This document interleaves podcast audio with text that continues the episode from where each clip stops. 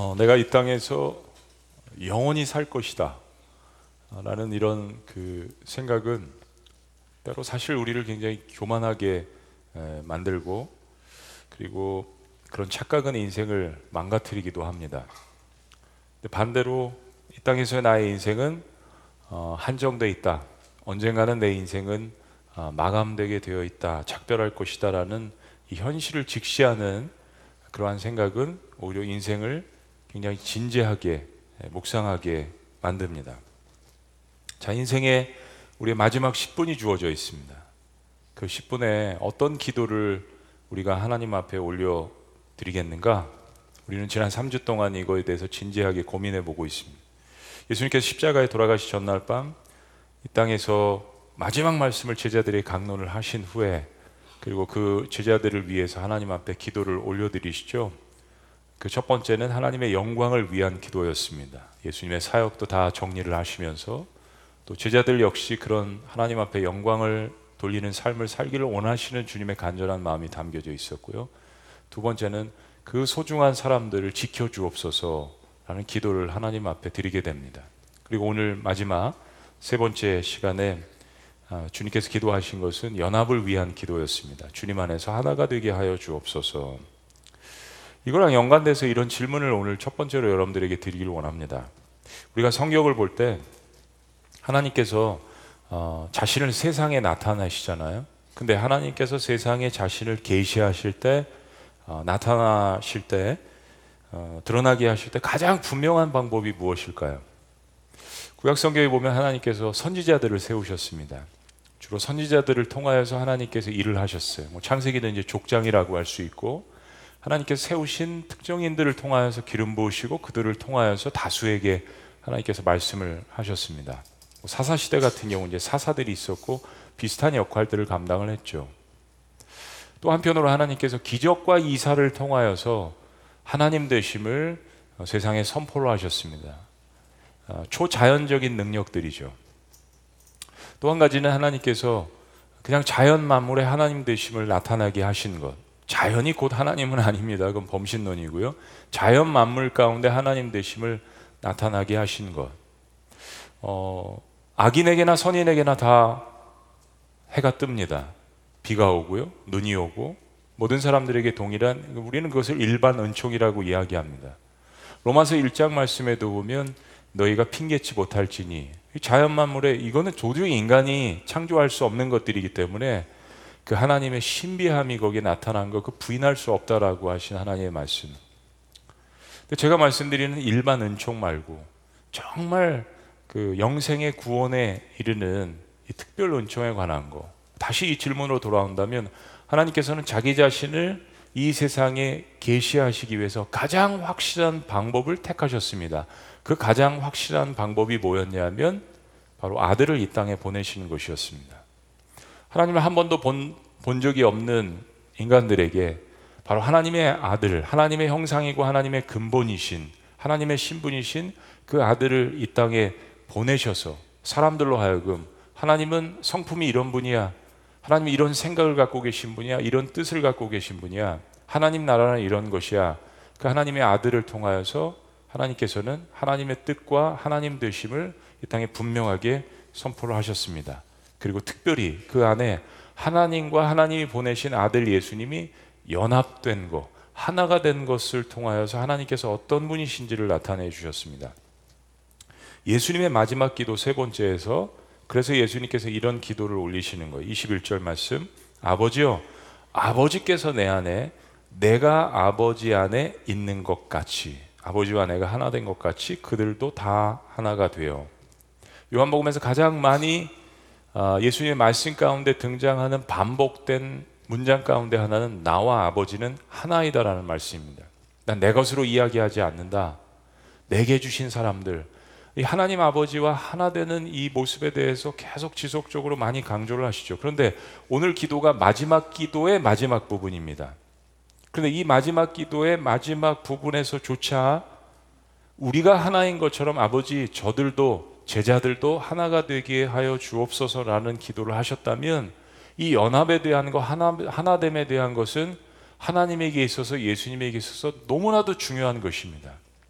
오늘날 사실 우리가 잘 기도 안 하는 부분, 우리가 잊고 있는 부분, 소중한 사람들을 위해서도 잘 하지 않는 부분. 그러나 주님께서는 이 지상에서 모든 사역을 다 마치시면서도 마지막 기도 가운데 마지막으로 기도하실 만큼 너무 중요한 부분이었습니다. 왜 이 기도가 이렇게 중요할까요? 하나됨이 왜 이렇게 중요할까요? 오늘 예수님의 기도를 보면은 우리가 하나 될 때 나타나는 세 가지 유익이 있기 때문에 이렇게 말씀하신 것을 알 수 있습니다. 첫 번째가 뭐냐면 우리가 하나 될 때 세상은 하나님의 아들을 바라보게 됩니다. 우리가 하나 될 때 세상은 하나님의 아들을 바라보게 됩니다. 예수님의 마지막 세 번째 기도는 이렇게 시작합니다. 자, 20절 말씀 다 같이요. 시작. 내가 비옵는 것은 이 사람들만 위함이 아니요 또 그들의 말로 말미암아 나를 믿는 사람들도 위함이니 이 예수님께서 드릴 이 연합에 대한 이 기도는 제자들을 위한 기도에서 시작하지만 앞으로 이 제자들을 통하여서 예수님을 믿게 될 사람들까지 포함합니다. 앞으로 이 블레싱 전도 축제를 통하여서 또 예수를 믿게 될 사람들 현재 목자와 미래 목자, 현재 지구촌 교회 성도와 미래 지구촌 성도 이 다 포함하는 겁니다. 그 이유가 이렇습니다. 21절. 아버지요 아버지께서 내 안에 내가 아버지 안에 있는 것 같이 그들도 다 하나가 되어 우리 안에 있게 하사.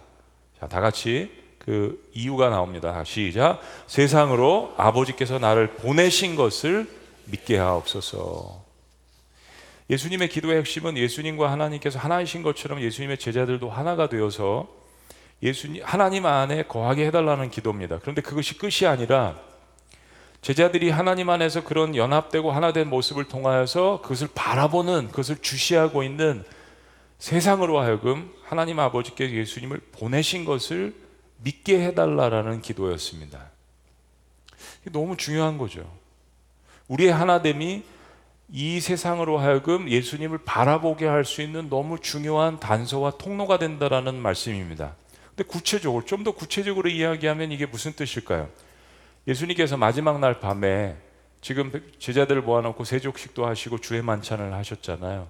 그리고 난 다음에 바로 하신 말씀이 요한복음 13장 35절 말씀입니다. 서로 사랑하라 34절에 하셨고 35절에 이렇게 이야기하십니다. 그 이유가 뭐냐면 다 같이 시작 너희가 서로 사랑하면 이로써 모든 사람이 너희가 내 제자인 줄 알리라.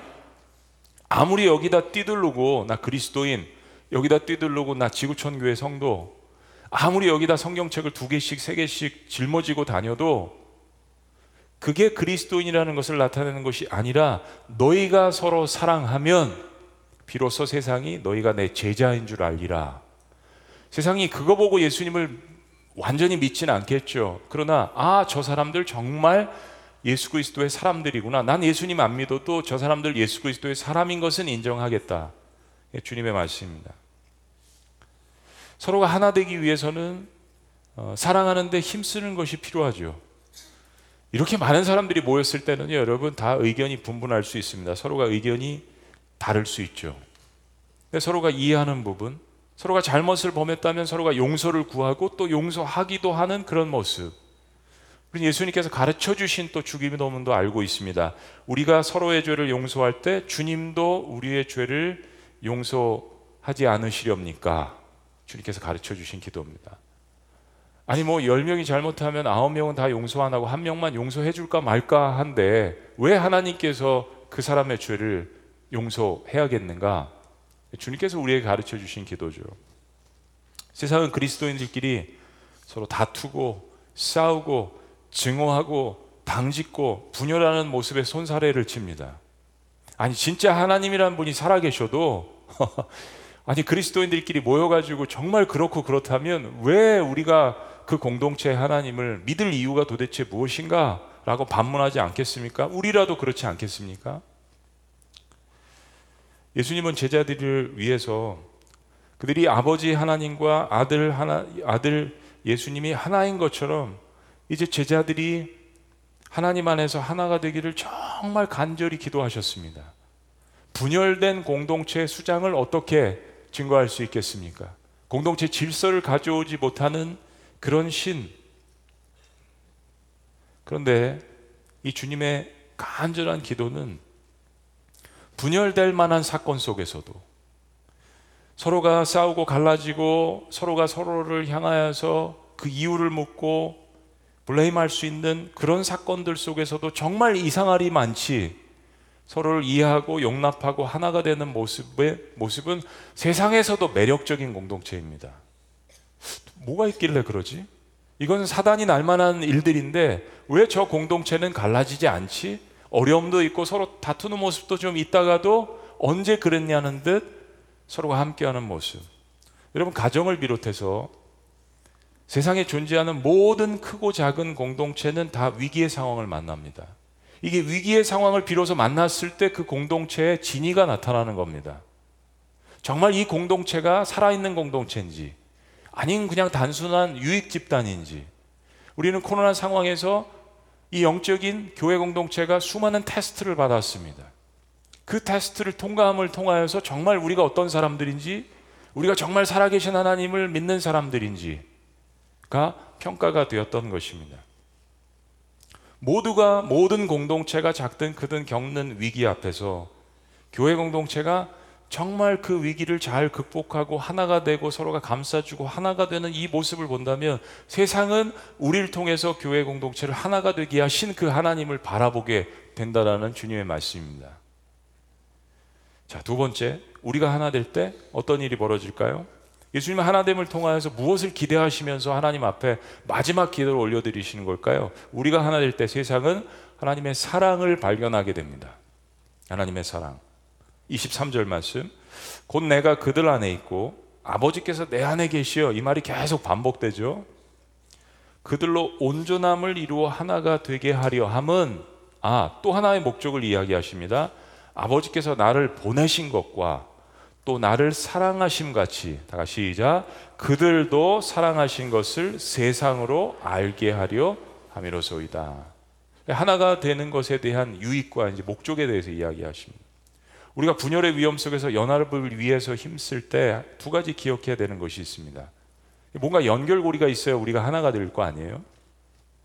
하나는 예수님의 고백처럼 하나님께서 예수님을 우리에게 보내셨다는 사실입니다. 그래서 우리 그리스도인들은 어떤 다른 채널이 아니라 창조주 하나님께 갈 수 있는 채널은 예수님을 통해서만 하나님을 온전히 알 수 있다라는 그 믿음의 고백이 우리 그리스도인들에게 있는 것입니다.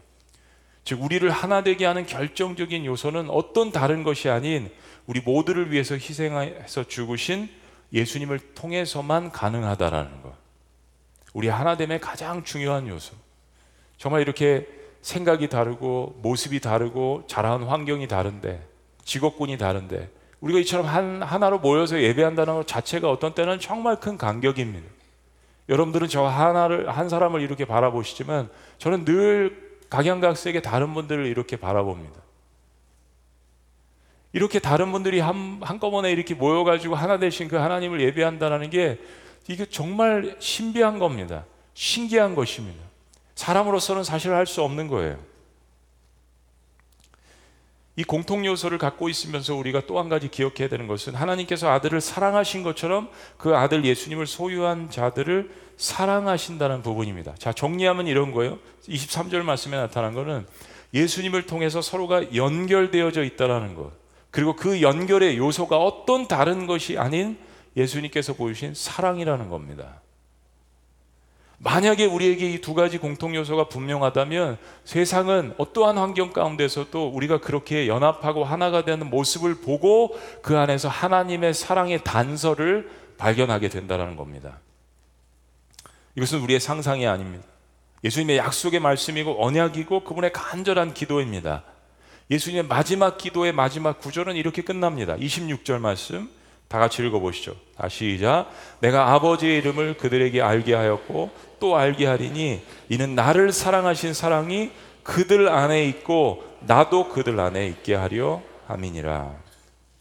어떠한 상황 속에서도 교회 공동체가 하나가 된 모습을 보인다면 세상은 그 안에서 흩어지지 않게 하는 강력한 하나님의 사랑이 흐르고 있음을 인지한다라는 겁니다. 그래서 궁금해하고 그래서 알고 싶어 하고 그게 매력적인 공동체가 아니겠습니까?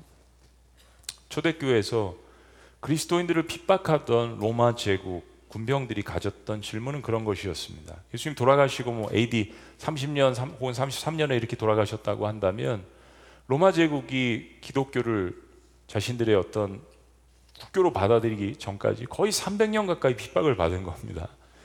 죽여도 쫓아가도 감옥에 가둬도 그들의 신앙을 포기하지 않는 그런 모습을 때문에 거의 질려버린 거죠.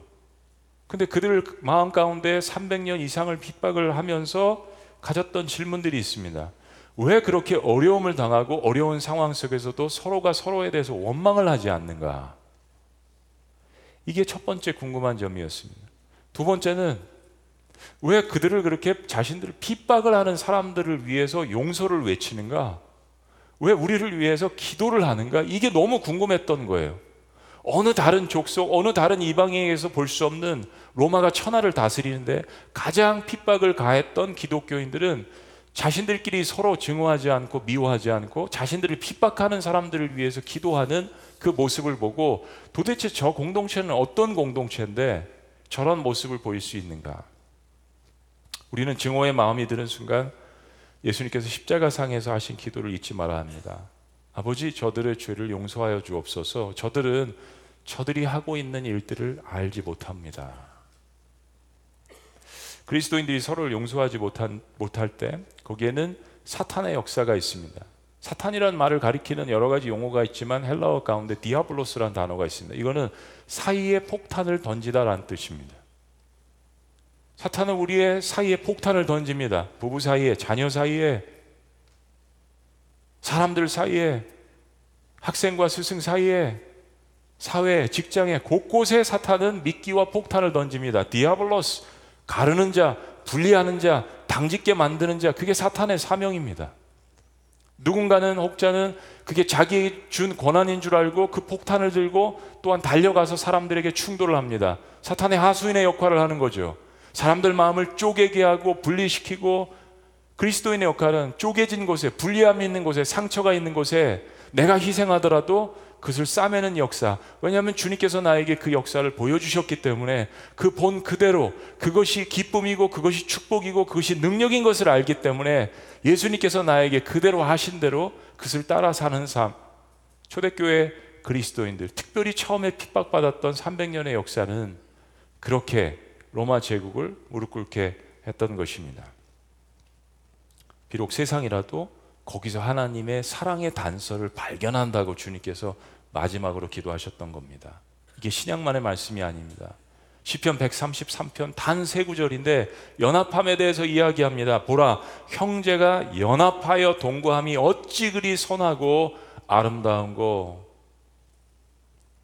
머리에 있는 보배로운 기름이 수염 곧 아론의 수염에 흘러서 그의 옷깃까지 내린 같고 아론 모세에게 내리는 그 어노인팅 그 기름은 거룩한 것을 이야기하고 축복을 이야기하는 거거든요. 헐몬의 이슬, 이스라엘 가장 북쪽에서 내리는 헐몬산의 그 이슬이 시온의 산들에 내린 같도다. 다 같이 이자 거기서 여호와께서 복을 명하셨으니 곧 영생이로다. 어디요? 거기가 어딥니까?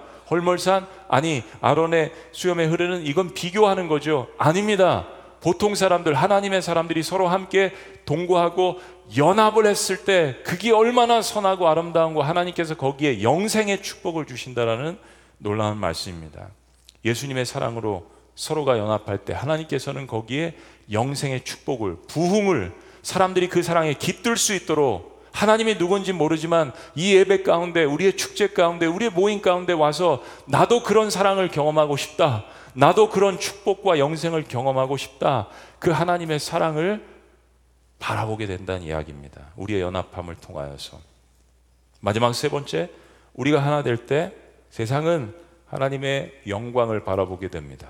하나님의 영광을 바라보게 됩니다. 자, 22절 말씀 한번 읽어보실까요? 시작. 내게 주신 영광을 내가 그들에게 주었사오니 이는 우리가 하나 된 것 같이 그들도 하나가 되게 하려 함이니이다. 여러분 하나님의 영광은 우리가 받을 수 있는 축복 중에 최고의 축복입니다. 근데 하나님의 영광의 최고의 정점이 무엇이냐면 바로 우리의 삶을 다 마감하고 영광이 가득 차 있는 바로 그 천국으로 입성할 때입니다. 24절 말씀. 아버지여, 내게 주신 자도 나 있는 곳에 나와 함께 있어. 이게 무슨 얘기죠? 예수님께서 이제 천국의 주인으로 이 땅에 오셨다가 다시 천국으로 가실 때 내 사랑하는 사람들도 거기 있게 해주세요. 나 있는 곳에 나와 함께 있어. 아버지께서 창세 전부터 나를 사랑하심으로 다 같이 시작. 내게 주신 나의 영광을 그들로 보게 하시기를 원합나이다. 예수님은 이미 제자들에게 영광을 주실 것입니다. 우리도 이미 하나님께 받은 영광들이 있습니다. 지금 나 같은 존재가 여기 예배당에 와서 말씀을 듣고 있다라는 것. 나 같은 존재가 지금 여기서 예배를 하면서 지성소에 들어갈 수 있다라는 것. 나 같은 존재가 하나님의 아들의 이름으로 무엇이든지 구할 수 있다라는 것. 나 같은 존재가 진리를 증거할 수 있는 하나님의 일꾼이 될 수 있다라는 것. 나 같은 존재가 사람들의 손을 잡고 함께 선한 일을 동역을 할 수 있다라는 것. 이거 하나님께서 우리에게 주신 인생의 놀라운 영광이 아니겠습니까? 어떠한 죄라도 십자가 아래서 진실로 회개할 때 하나님께서 나에게 제 2의 인생의 기회를 제 3의 인생의 기회를 주님께서 주신다라는 것 이미 성은 제 이름이 아니라요. 하나님의 은혜와 영광이 내 삶 가운데 임하게 되는 것이 아니겠습니까? 근데 동시에 우리가 받은 이 영광을 이처럼 함께 모여서 다 같이 하나님 앞에 다시 한번 영광을 올려 드릴 때 우리 하나됨을 통하여서 그렇게 영광을 올려 드릴 때 하나님께서 그 영광을 받으신다는 이야기입니다. 우리가 분열될 때 우리가 서로를 증오할 때 그것에 하나님의 영광은 없죠. 사라집니다. 기뻐하시지 않습니다. 그런데 우리가 부족함에도 불구하고 그러함에도 불구하고 연합하려고 노력할 때 세상은 그것을 통해서 하나님의 영광을 바라보게 된다는 이야기입니다. 때로 기독교에 대해서 아무것도 몰라요. 뭐 하나님이 뭔지, 예배 순서가 뭔지, 저 사람 왜 저기 서서 양복 입고 설교를 하는지.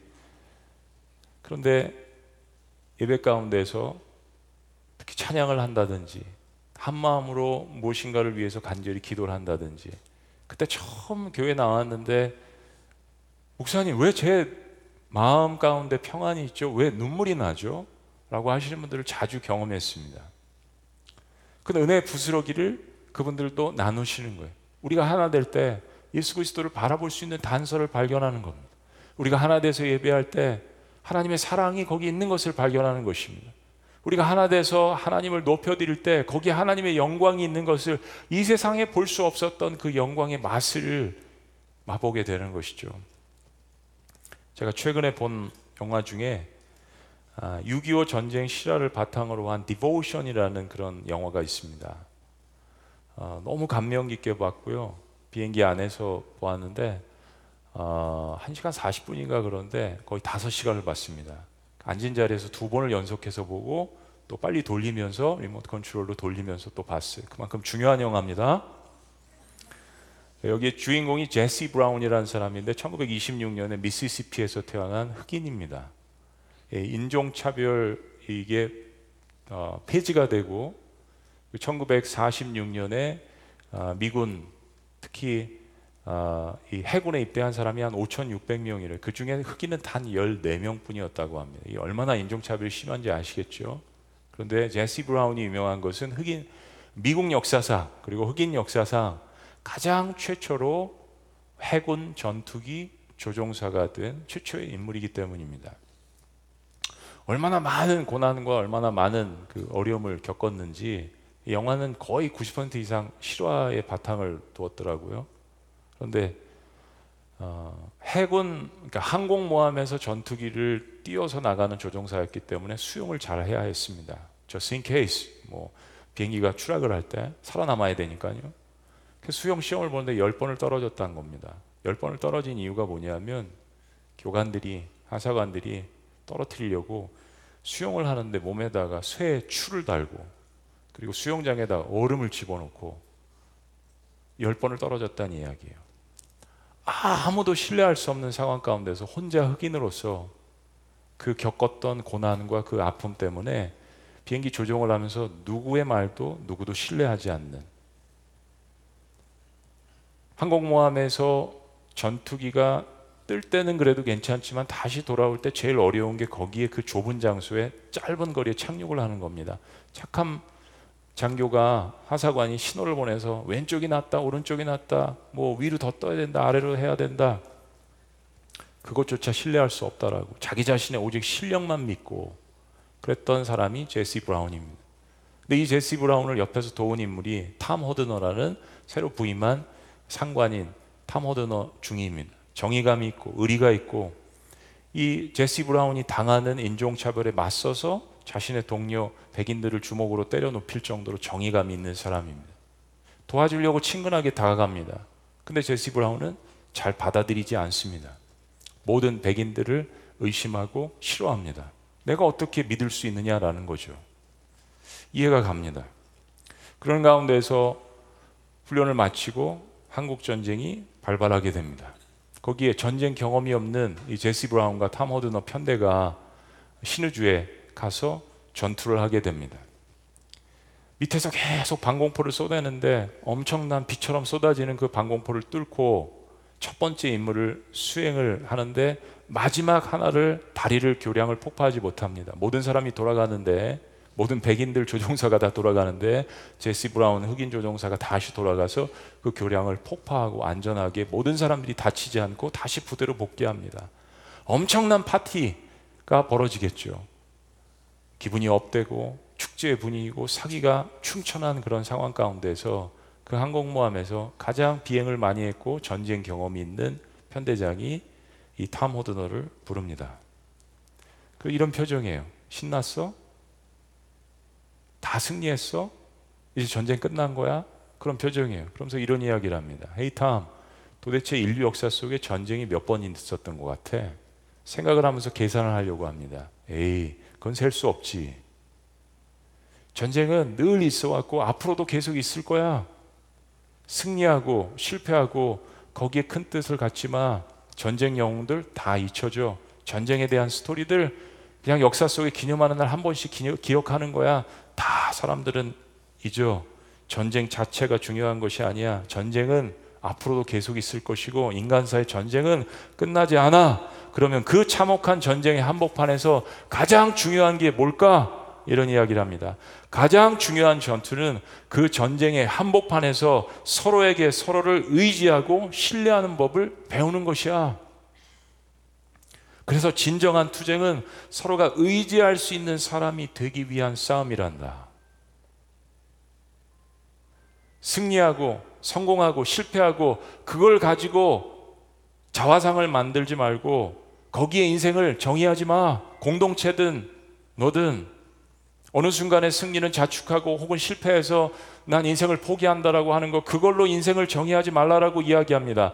그러면서 마지막 이 말을 남겨요. 가장 중요한 것은 전투 후에 다 함께 집으로 돌아오는 것이란 이야기입니다.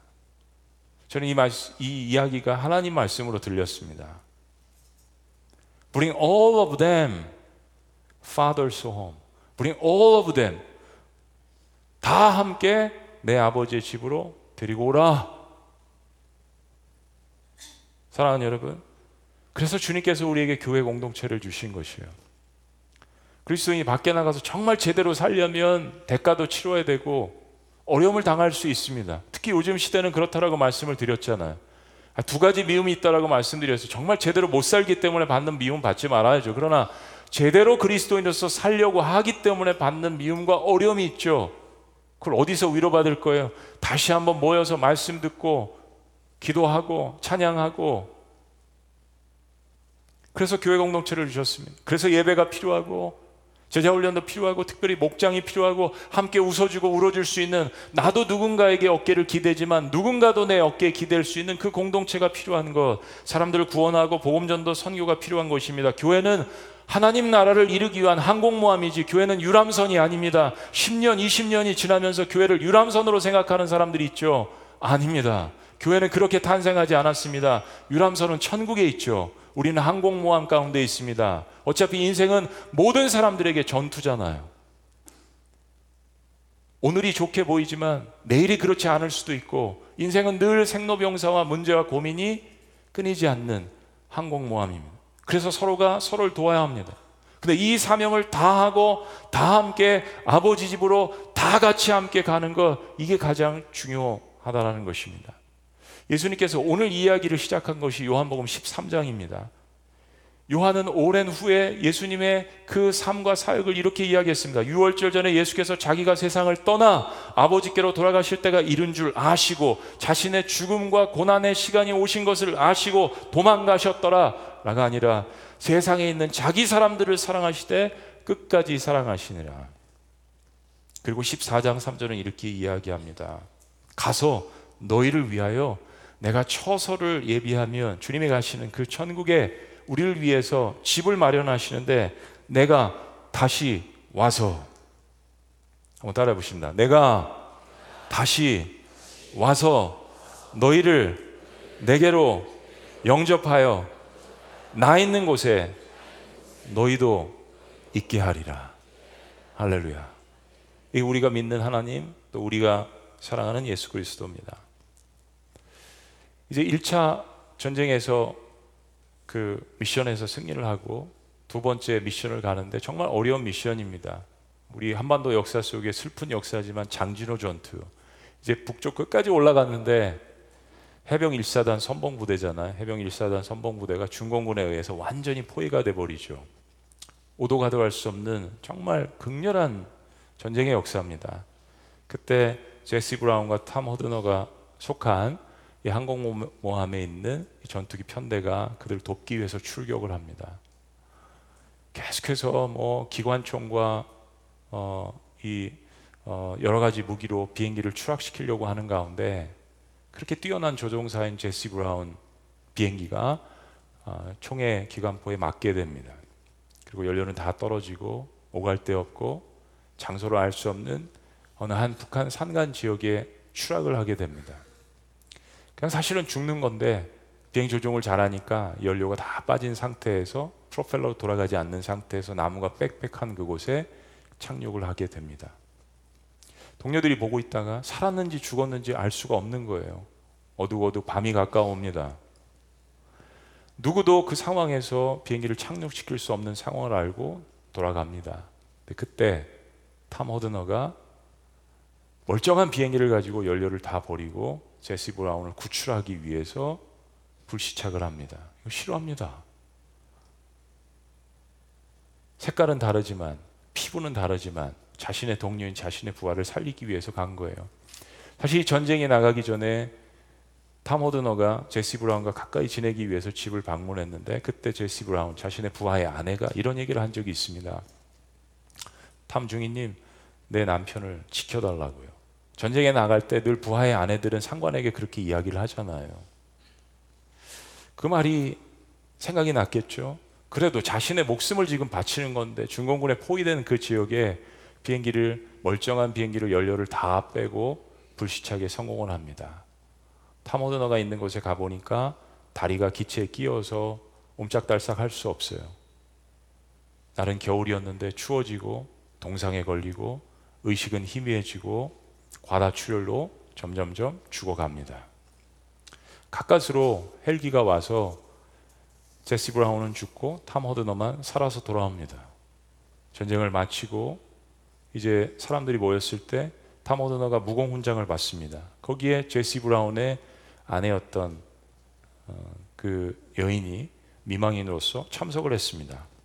자신은 무공훈장을 받았지만 부하를 살리지 못한 마음. 어떻게 이 민망인에게 가서 자신의 부하의 아내에 가서 무슨 이야기를 할까? 참 저도 궁금했습니다. 말이 안 떨어지겠죠. Ma'am, 여사님, I'm sorry. I couldn't save him. 내가 그를 살릴 수 없었습니다. 원망을 받을 만한 이야기입니다. 근데 놀랍게도 제시 브라운의 아내가 이렇게 이야기합니다. No, don't be sorry. 미안하지 마세요. Nobody can save him. 아무도 그를 죽음에서 구원할 수는 없습니다. 저는 히브리서 말씀이 생각났어요. 한 번 죽는 것은 사람에게 정하신 것이요. 그 후에는 심판이 있으니. 아, 궁극적으로 사람의 생명을 구할 수 있는 인간은 아무도 없습니다. 우린 다 죽음에 이르게 됩니다.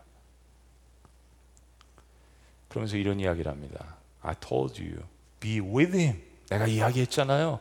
그와 함께 있어 달라고. I never asked to save him. 내가 언제 내 남편을 구원해 달라고 이야기했습니까? I asked you. 난 이렇게 이야기했죠. Be there for him. 그와 함께 있어 달라고.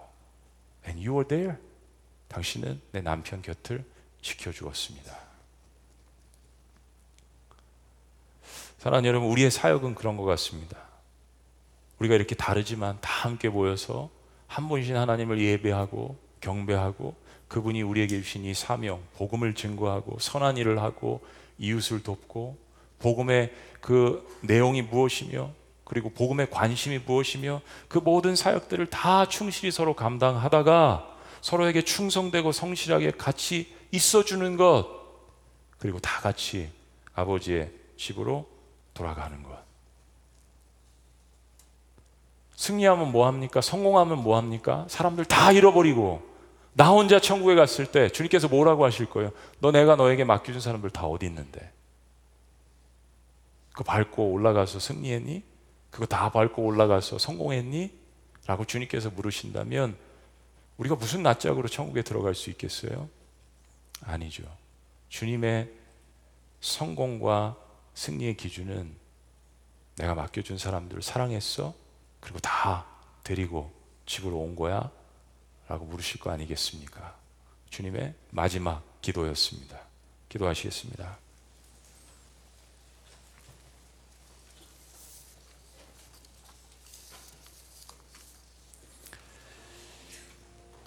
하나님께서 우리의 인생의 마지막에 이 치열한 우리의 삶이 다 마치는 날 우리를 맞으러 오실 때 물어보실 한마디죠. Did you bring them all back home? 다 집으로 데려왔어? 여러분 우리의 인생에 있어서 우리의 적이 누굽니까? 우리의 아군이 누구죠? 우리는 무엇을 위해서 싸우고 어떤 성공을 위해서 나아가죠? 예수님의 마지막 기도의 사명은 하나님의 팀을 온전한 모습 그대로 안전하게 집으로 돌아오게 하시는 것이었습니다. 그렇게 하셨고 제자들도 그렇게 하기를 원하셨어요. 내가 먼저 가서 처소를 예비할게. 그리고 너희를 다 안전한 그곳으로 영접해서 드리고 갈 거야. 대신 하나가 되어 있어. 한 장소에 있어. 그래야 내가 드리고 가지. 우리가 하나 될 때 세상은 하나님의 아들을 바라보게 될 것입니다. 우리가 하나 될 때 세상은 하나님의 사랑을 발견하게 될 것입니다. 그리고 우리가 하나 될 때 세상은 하나님의 영광을 바라보게 됩니다. 살아계신 하나님, 죄와 허물로 분열된 우리의 마음, 흩어져 있었던 우리의 마음을 하나로 모으시기 위해서 십자가에서 우리를 대속하시고 우리의 모든 죄를 위해서 대가를 치르시고 죽으셨던 주님. 그러나 우리의 하나된 연합됨을 위하여서 다시 생명으로 부활하시고 우리에게 이 놀라운 기도를 이루어 주신 주님. 교회를 세우셔서 교회 공동체로 하나로 모이게 하신 주님, 그 예수 그리스도의 사랑과 은혜를 통하여서 모든 영광을 하나님 앞에 올려드립니다. 하나님 우리의 일생 가운데 많은 일을 하지만 그 일의 성취와 실패보다 더 중요한 것 우리 모두가 하나가 되어서 한 마음으로 예배하고 주님이 예비하신 그 천국에 입성할 수 있도록 역사하여 주시옵소서. 아멘.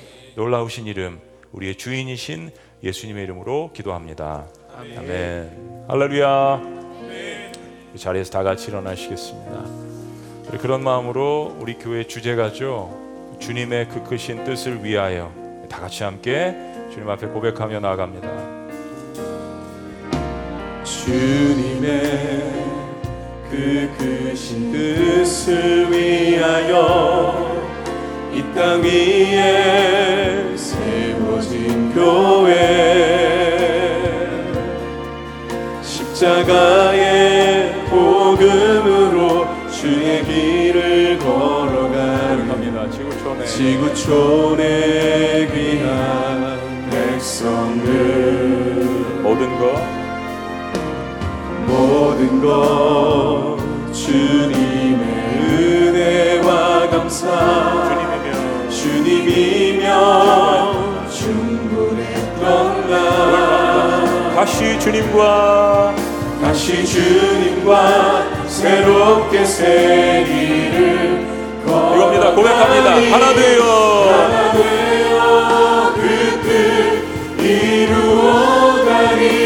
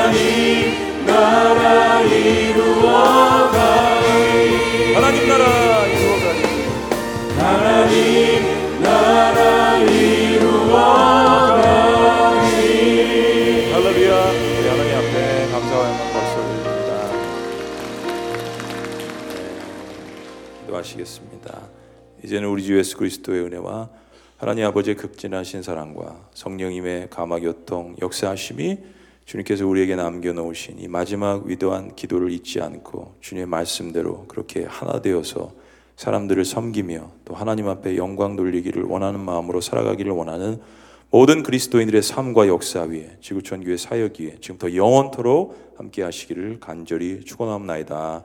아멘.